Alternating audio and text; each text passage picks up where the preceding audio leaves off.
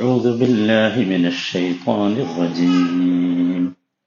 إنما حرم عليكم الميتة والدم ولحم الخنزير وما أهل وما أهل به لغير الله.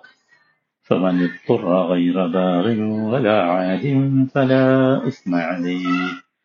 إن الله غفور رحيم. നൂറ്റി എഴുപത്തി മൂന്നാമത്തെ വചനം അഞ്ചാമത്തെ ദിവസമാണ് നമ്മൾ ഇത് കേൾക്കുന്നത് إنما حرم عليكم الميتة والدم ولحم الخنزير وما أهل به لغير الله തീർച്ചയായും അള്ളാഹു നിങ്ങൾ ഭക്ഷിക്കുന്നത് ഹറാമാക്കിയിട്ടുള്ളത് ശവവും രക്തവും പന്നിയിറച്ചിയും അള്ളാഹു അല്ലാത്തവരുടെ പേരിൽ അറുക്കപ്പെട്ടതുമാകും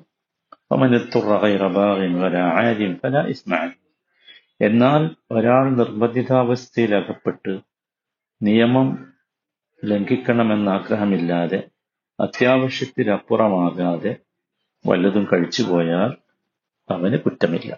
ഇന്നല്ലാഹു ഗഫൂർ റഹീം. നിശ്ചയമായും അള്ളാഹു ഏറെ പൊറുക്കുന്നവനും ഏറെ കരുണയുള്ളവനുമാണ്. അപ്പൊ ഇതിൽ അള്ളാഹു താല നിരോധിച്ച നാല് കാര്യങ്ങളെക്കുറിച്ച് നമ്മൾ വിശദീകരിച്ചു. ആ അത് പറഞ്ഞ ശേഷം അള്ളാഹു പറയുന്നത് അള്ളാഹുവിന്റെ കാരുണ്യമാണ് യഥാർത്ഥത്തിൽ ഇവിടെ നിറഞ്ഞൊഴിയണം നോക്കൂ എന്താ അള്ളാഹു പറയുന്നത്? ഫമനിൽ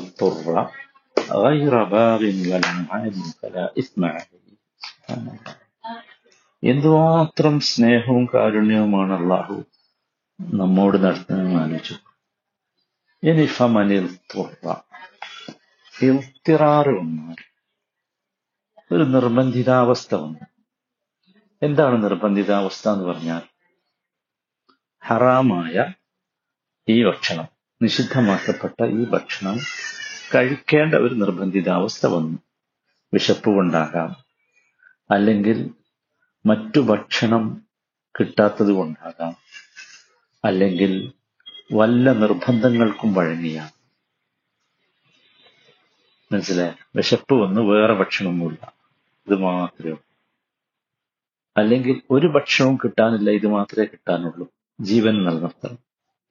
അല്ലെങ്കിൽ ഏതെങ്കിലും ഒരു ഭരണാധികാരി പിടിച്ചു നിർബന്ധിച്ചു. ഇത് കഴിച്ചേ തീരു അല്ലെങ്കിൽ കൊല്ലും എന്ന് പറഞ്ഞു. ഇതാണ് നിർബന്ധിതാവസ്ഥ എന്തുകൊണ്ട് ഉദ്ദേശിക്കുന്നത്. അത്തരം അവസ്ഥയിൽ എന്ത് വേണം?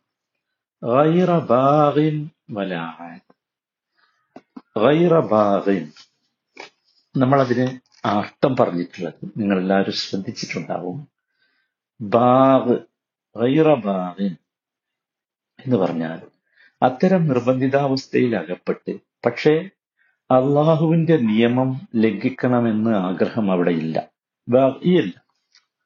അള്ളാഹുവിന്റെ നിയമത്തെ അംഗീകരിക്കുന്നു. ഒരിക്കലും അള്ളാഹുവിന്റെ നിയമത്തെ ലംഘിക്കണം എന്ന ആഗ്രഹം അവിടെയില്ല മനസ്സിലായോ? അതാണ് ഗൈറബാഗി എന്ന് പറഞ്ഞാൽ.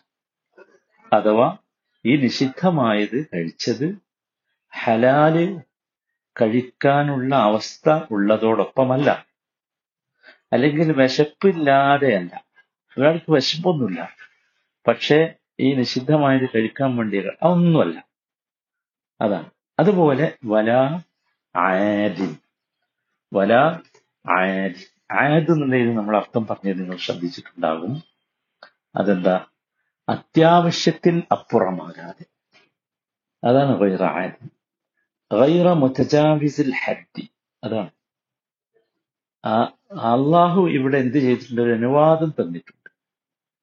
അള്ളാഹു നിർബന്ധിതാവസ്ഥയിൽ നിഷിദ്ധമായത് കഴിക്കാൻ അനുവാദം തന്നത് എങ്ങനെയാണ്? എങ്ങനെയാണ്? വല ആദി മനസ്സിലായില്ലേ? അവിടെ അത്യാവശ്യത്തിലധികം കഴിക്കൂല. അത്യാവശ്യം എന്ന് പറഞ്ഞാൽ അവിടെ എന്താ? ജീവൻ നിലനിർത്താൻ ആവശ്യമായി. അതാണ് അവിടുത്തെ അത്യാവശ്യം. ജീവൻ നിലനിർത്താൻ ആവശ്യമായി. അതാണ് അത്യാവശ്യം. അത്രേ കഴിക്കും. അപ്പൊ മൂന്ന് കാര്യങ്ങൾ ശ്രദ്ധിക്കണം. ഒന്ന് ദറൂറത്തുണ്ടാകണം. നിർബന്ധിതാവസ്ഥ ഉണ്ടാകണം. നിർബന്ധിതാവസ്ഥയെ നമ്മൾ പറഞ്ഞു മൂന്ന് കാര്യങ്ങളെ കൊണ്ടാണ് നിർബന്ധിതാവസ്ഥ. എല്ലാവരും ശ്രദ്ധിക്കണം. വേറെ എന്തെങ്കിലും പറയരുത് നിർബന്ധാവസ്ഥയിൽ. എന്താണ് മൂന്ന് കാര്യങ്ങൾ? ഒന്ന് വിശപ്പുണ്ടാകണം. വിശത്ത് വിശന്ന് മരിക്കാനായി. ഇതല്ലാതെ വേറൊന്നുമില്ല. രണ്ട് വേറൊന്നും കിട്ടാതിരിക്കണം. വേറൊരു സാധനം കിട്ടാനില്ല. ഈ നാല് സാധനങ്ങളേ ഉള്ളൂ. മൂന്ന് ഏതെങ്കിലും അക്രമിയായ ഒരു ഭരണാധികാരിയുടെ നിർബന്ധത്തിന് വഴങ്ങിയായിരിക്കണം. അതെപ്പോഴും ശ്രദ്ധിക്കുക. ഒന്നാമത്തെ. രണ്ടാമത്തേത് ഒരിക്കലും എന്താകരുത്? ബാധയായിക്കൊണ്ട് എന്ന് വെച്ചാൽ അള്ളാഹുവിന്റെ ഒരു നിയമം ലംഘിക്കണം എന്ന ആഗ്രഹത്തോടു കൂടിയാണ്. അങ്ങനെ ആഗ്രഹമല്ല. മനസ്സിലായില്ലേ? മൂന്നാമത്തേത് എല്ലാവരും ശ്രദ്ധിക്കണം. ആജിൻ എന്ന് പറഞ്ഞാൽ എന്താ? ഒരിക്കലും അത്യാവശ്യത്തിന്റെ പരിധി വിടാൻ ഇത്രേ. ഈ മൂന്ന് നിബന്ധ മൂന്ന് കാര്യങ്ങളാണ് യഥാർത്ഥത്തിൽ ശ്രദ്ധിക്കേണ്ടത് എന്തിന്? ഒരു ഹറാമായ ഭക്ഷണം നമുക്ക് കഴിക്കൽ അനുവദനീയമാണ്. മനസ്സിലായല്ലോ? അങ്ങനെ ചെയ്താൽ ഫല ഇസ്മാലേക്ക് അങ്ങനെ ഒരു ഘട്ടത്തിലാണെങ്കിൽ അതിനെന്തില്ല? കുറ്റമില്ല. എല്ലാവരും ശ്രദ്ധിക്കണം ഇത്. ഇത് ഏത് വിഷയത്തിലും അങ്ങനെയാണ്. ഈ ഹറാമായ സാധനം വേറെ എന്തിനു ചേർക്കേണ്ടി വന്നാലുള്ള അവസ്ഥ അതാണ്. അപ്പുറമാകരുത്. ഇത് ഈ മൂന്ന് നിബന്ധനകൾക്ക് അപ്പുറമാണ് അങ്ങനെ ചെയ്താൽ ഫല ഇസ്മാലേഷ് അതിന് കുറ്റമില്ല. അതിന് കുറ്റം ഉണ്ടാവില്ല കുറ്റം ഉണ്ടാവില്ല മാത്രല്ല എല്ലാവരും ശ്രദ്ധിക്കണം. ഇത്തരം ഘട്ടങ്ങളിൽ ഇവ കഴിക്കൽ നിർബന്ധമാണ്. ഒരാൾ ഇത് കഴിച്ചിട്ടില്ലെങ്കിൽ മരിച്ചു പോകും എന്ന ഘട്ടം വരുമ്പോൾ ജീവൻ നഷ്ടപ്പെട്ടു പോകും എന്ന ഘട്ടം വരുമ്പോൾ കഴിക്കൽ നിർബന്ധമാണ്. എന്തുകൊണ്ടാ? ജീവൻ നശിപ്പിക്കുക എന്നത് എന്താണ്? നിരോധിച്ച കാര്യമാണ്. ഒരാളുടെ ജീവൻ അയാൾ തന്നെ നശിപ്പിക്കുക എന്നത് എന്താണ്? നിരോധിച്ച കാര്യമാണ്. അതുകൊണ്ട് അയാൾ ഇവിടെ കഴിക്കൽ എന്താണ്? നിർബന്ധമാണ്. ഇനി അയാൾ കഴിക്കാതെ മരിച്ചു എന്ന് വെക്കുക. അയാൾ കുറ്റക്കാരനാണ്. കുറ്റക്കാരനാണ് അയാൾ. മനസ്സിലായില്ലേ? നോക്കൂ അത് കൂടി വ്യക്തമാക്കാനാണ് ഈ വചനം അവസാനിക്കുന്നത് നിങ്ങൾ എല്ലാവരും ശ്രദ്ധിച്ചു നോക്കൂ. ഇന്നല്ലാഹ റഹീം പറഞ്ഞിട്ട്.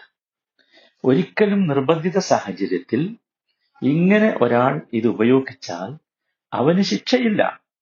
അത് കുറ്റമല്ല. കുറ്റമല്ലെന്ന് മാത്രമല്ല അത് ചെയ്യുകയാണ് വേണ്ടത്. ചെയ്യാതിരിക്കലായിരിക്കും അവിടെ കുറ്റം. എന്നിട്ട് അവസാനിപ്പിക്കുന്നത് ഇന്നല്ലാഹ ഗഫൂറുർ റഹീം എന്ന് പറഞ്ഞിട്ട് തീർച്ചയായും അള്ളാഹു ഗഫൂറാണ്. ഗഫൂർ എന്നത് സീറത്തുൽ മുബാലകയാണ് സൂപ്പർലേറ്റീവ് ഡിഗ്രിയാണ് അതുകൊണ്ടാണ് അവിടെ ഞാൻ അർത്ഥം പറഞ്ഞത് ധാരാളം പൊറുക്കുന്നവൻ എന്നാണ്. നോക്കൂ നമുക്കെല്ലാവർക്കും അറിയാം അള്ളാഹു ധാരാളം പൊറുക്കുന്നവനാണ്.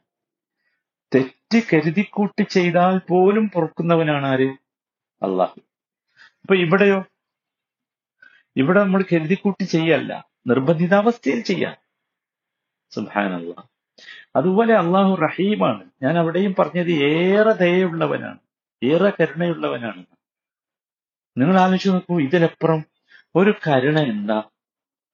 അള്ളാഹു സുബാൻ താല നമ്മളോട് കാണിക്കുന്ന കരുണയുടെ വലിപ്പം വിശാലത ഒന്ന് ആലോചിച്ച് നോക്കൂ. അള്ളാഹുവിന്റെ ഏറ്റവും പ്രധാനപ്പെട്ട സിഫത്തുകളാണ് രണ്ടും. ഏറ്റവും പ്രധാനപ്പെട്ട ഇസ്മുകളുമാണ് ഗഫൂർ റഹീം. നോക്കൂ ഇവിടെ അള്ളാഹു സുബാനഹുവത്താൽ എന്തുമാത്രം സ്നേഹമാണ് കാരുണ്യമാണ് വിശ്വാസികളോട് കാണിക്കുന്നത് എന്നാണ് ഈ വാചകം ഈ ഈ വചനം ഇന്നല്ലാഹു റഹീം എന്നതുകൊണ്ട് അവസാനിപ്പിക്കാനുള്ള. അള്ളാഹു ഈ വചനം അവസാനിപ്പിച്ചത് അള്ളാഹുവിന്റെ ഏറ്റവും വിശിഷ്ടമായ ഏറ്റവും അനുയോജ്യമായ രണ്ട് നാമങ്ങളെ കൊണ്ടാണ് പ്രത്യേകിച്ച് ഇവിടെ അനുയോജ്യമായ അതാണ് ചില സംഗതികളൊക്കെ അള്ളാഹു ഉദ്ദേശിക്കുന്നിട ഉപയോഗിക്കുന്നിടത്തുള്ള ഉദ്ദേശം വളരെ പ്രധാനമാണ്. അതാണ്. ഇവിടെ അള്ളാഹു അവസാനിപ്പിച്ചത് ഈ ആയത്ത് പറഞ്ഞിട്ട് ഈ വചന ഈ ഇസ്മ പറഞ്ഞിട്ട്. ഇന്നല്ലാഹ ഗഫൂർ റഹീം. എന്ന് വെച്ചാൽ ജനങ്ങളെ നിങ്ങൾ ആരും അങ്ങനെ ചെയ്യേണ്ടി വന്നാൽ ബേജാറാകേണ്ടതില്ല. അതിന്റെ പേരിൽ ഒരു- പ്രയാസം നിങ്ങൾക്കുണ്ടാകേണ്ടതില്ല. കാരണം അള്ളാഹുവിനറിയാം. പക്ഷെ എപ്പോഴും ശ്രദ്ധിക്കേണ്ട എന്താന്ന് ചോദിച്ചാൽ ഒരിക്കലും അതിര് കവി ഇത് ഈ പറഞ്ഞ വാചകങ്ങൾ വളരെ കൃത്യമാണ്. അതിര് കവിഞ്ഞു പോകരുത്. അതിര് കവിഞ്ഞാൽ അള്ളാഹുവിനറിയാലോ നമ്മൾ ശ്രദ്ധിക്കണം. അള്ളാഹുവിനറിയാം ഏതൊരു സംഗതിയും അങ്ങനെയാണ്. അപ്പൊ നമുക്ക് നോക്കൂ. നിഷിദ്ധമായ എല്ലാ ഭക്ഷണങ്ങളുടെയും അവസ്ഥ ഇതാണ്. നിഷിദ്ധമായ എല്ലാ ഭക്ഷണങ്ങളുടെയും അവസ്ഥ ഇതാണ്. അത് നമ്മൾ കൃത്യമായി മനസ്സിലാക്കണം. അള്ളാഹു സുബാനുഭവത്താല എല്ലാ നിഷിദ്ധങ്ങളിൽ നിന്നും നമ്മളെയൊക്കെ കാത്ത് രക്ഷിക്കുമാറാകട്ടെ.